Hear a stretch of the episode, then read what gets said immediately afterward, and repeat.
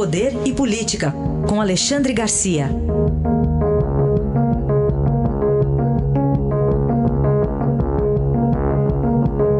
Alexandre, bom dia.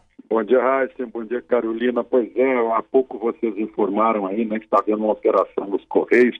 Eu só gostaria de lembrar que é a volta ao passado. Foi onde tudo começou, né? É, né? Onde começou é. o mensalão, onde o, o Roberto Jefferson uh, denunciou José Dirceu, sai daí José Dirceu, senão você derruba Lula. Aí a gente hoje tem uma visão histórica de tudo isso que aconteceu e aquela, aquela aquela visão patrimonialista de meter a mão nas, nas estatais para sustentar partido, campanha política e até uh, receber favores. É, é.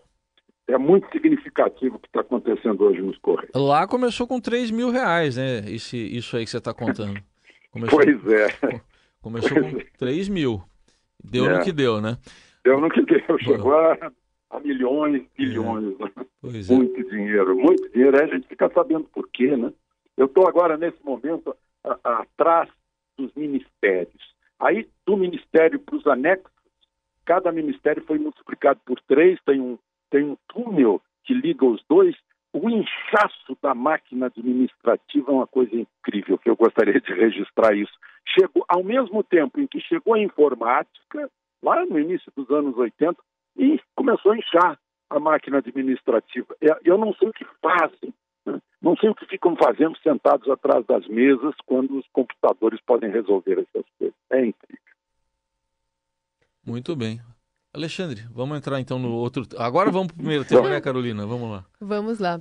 Bom, a gente tem a questão dos refugiados venezuelanos, né? O Brasil que está estudando é, uhum. barrar a entrada de venezuelanos aqui no território. Ainda é um estudo, mas não deixa de ser um aceno importante, né? Pois é, houve uma reunião importante, as autoridades lá da região estão preocupadíssimas já há bastante tempo, porque aumentou a demanda de alimentos, aumentou a demanda de serviços médicos, né? são pessoas que chegam subnutridas e doentes. Oficialmente, é, pediram um refúgio um pouquinho menos de 18 mil venezuelanos, mas na verdade é muito mais do que isso, chega a ser uh, incontável né, porque há uma grande extensão de fronteira seca e essa fronteira seca que torna praticamente inviável simplesmente fechar a fronteira. Não vai adiantar nada fechar a fronteira porque as pessoas vão entrar, as pessoas estão desesperadas né, naquele regime, aquele regime bolivariano chavista que deixou as, as pessoas com fome. Né? E, e, e, aqui no Brasil está cheio de gente que quer defender aquele regime. Poderiam aproveitar e ir agora para, pelo menos, compensar a balança, né? brasileiros indo e, e, venezuelanos fugindo.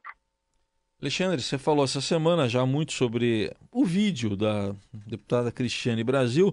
O amigo dela sugere, vai ministra, ela foi ao Supremo, né? ah, é verdade, é verdade. Imagina só que claque, né?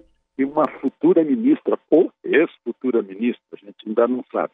Mas está recorrendo ao Supremo, e foi lá no Supremo que a ministra Carmen Lúcia uh, uh, se recusou a derrubar a liminar que impedia a posse da deputada né, e está recorrendo agora, vai ao plenário do Supremo. A ministra Carmen Lúcia, como presidente Supremo, estava de plantão nas férias. Então, ela não ficou constrangida com tudo isso que já aconteceu né, e continua insistindo.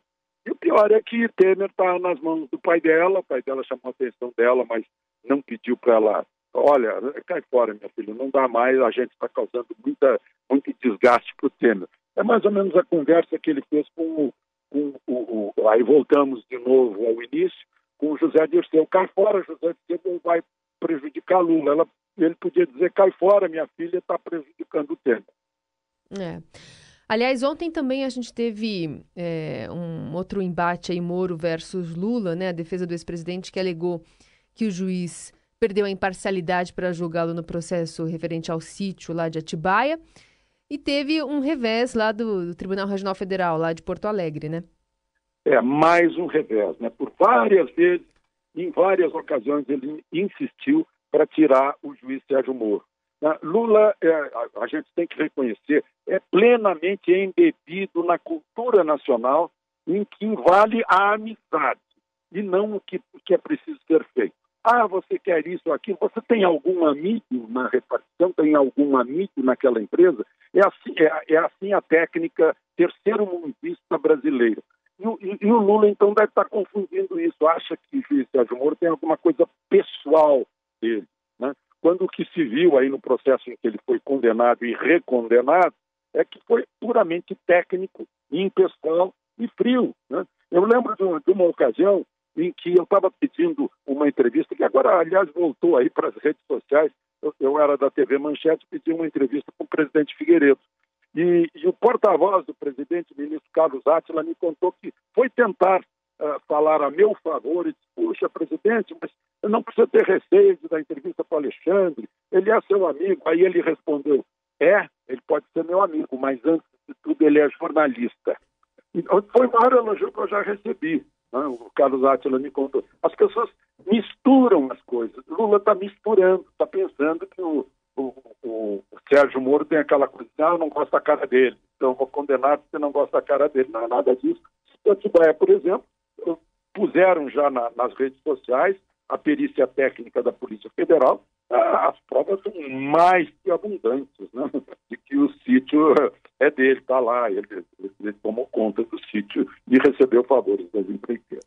Bem, semana que vem, então, as primeiras audiências, fase de instrução, mais um processo que se encaminha já para uma reta final, né? Mais um, mais, mais um. um. Tá aí, Alexandre Garcia com análise política. Amanhã ele volta aqui ao Jornal Dourado. Obrigado. Até amanhã, Alexandre. Até amanhã.